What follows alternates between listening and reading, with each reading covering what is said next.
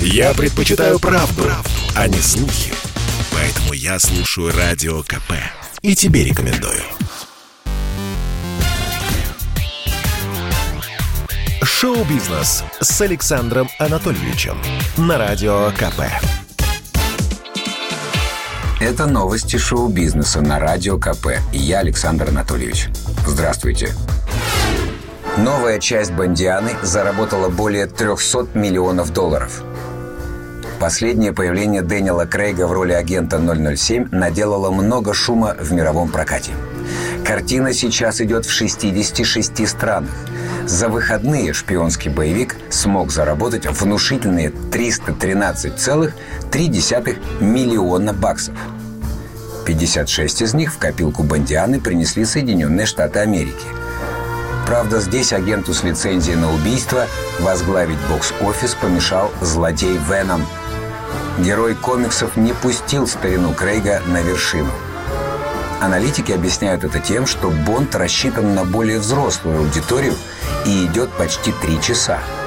Так что у 007 объективно меньше сеансов в день. Впрочем, Дэниел Крейг все равно не остался в накладе. Актеру заплатили самый большой гонорар в истории Бондианы – 100 миллионов долларов. Мало того, на днях Бонд получил почетное звание командора Королевского флота Великобритании. Ксению Собчак допросили по делу о смертельном ДТП. Беседа следователя с телеведущей длилась около трех часов. Ксения рассказала силовикам, что по дороге в сочинский аэропорт не торопила водителя и вообще вела рабочие переговоры по Зуму, Выйдя с допроса, Собчак пожаловалась журналистам. Почти три часа вопросов, не имеющих вообще отношения к тому, о чем обычно спрашивают свидетелей. В ближайшее время экс-кандидату в президенты России предстоит очная ставка с водителем Мерседеса С-500, который и выехал на встречку. В конце выпуска новости одной строкой – Настя Евлеева после развода забрала у ЛДЖ недвижимость и автопарк. Стало известно, что музыкант остался без шикарного дома площадью почти 400 квадратных метров и участков в Подмосковье, а также без элитных иномарок. На YouTube выложили трейлер ремейка культовой комедии «Один дома». Главную роль сыграл юный актер Арчи Йетс. Лента выйдет 12 ноября – кстати, у ролика уже пять с половиной тысяч дизлайков.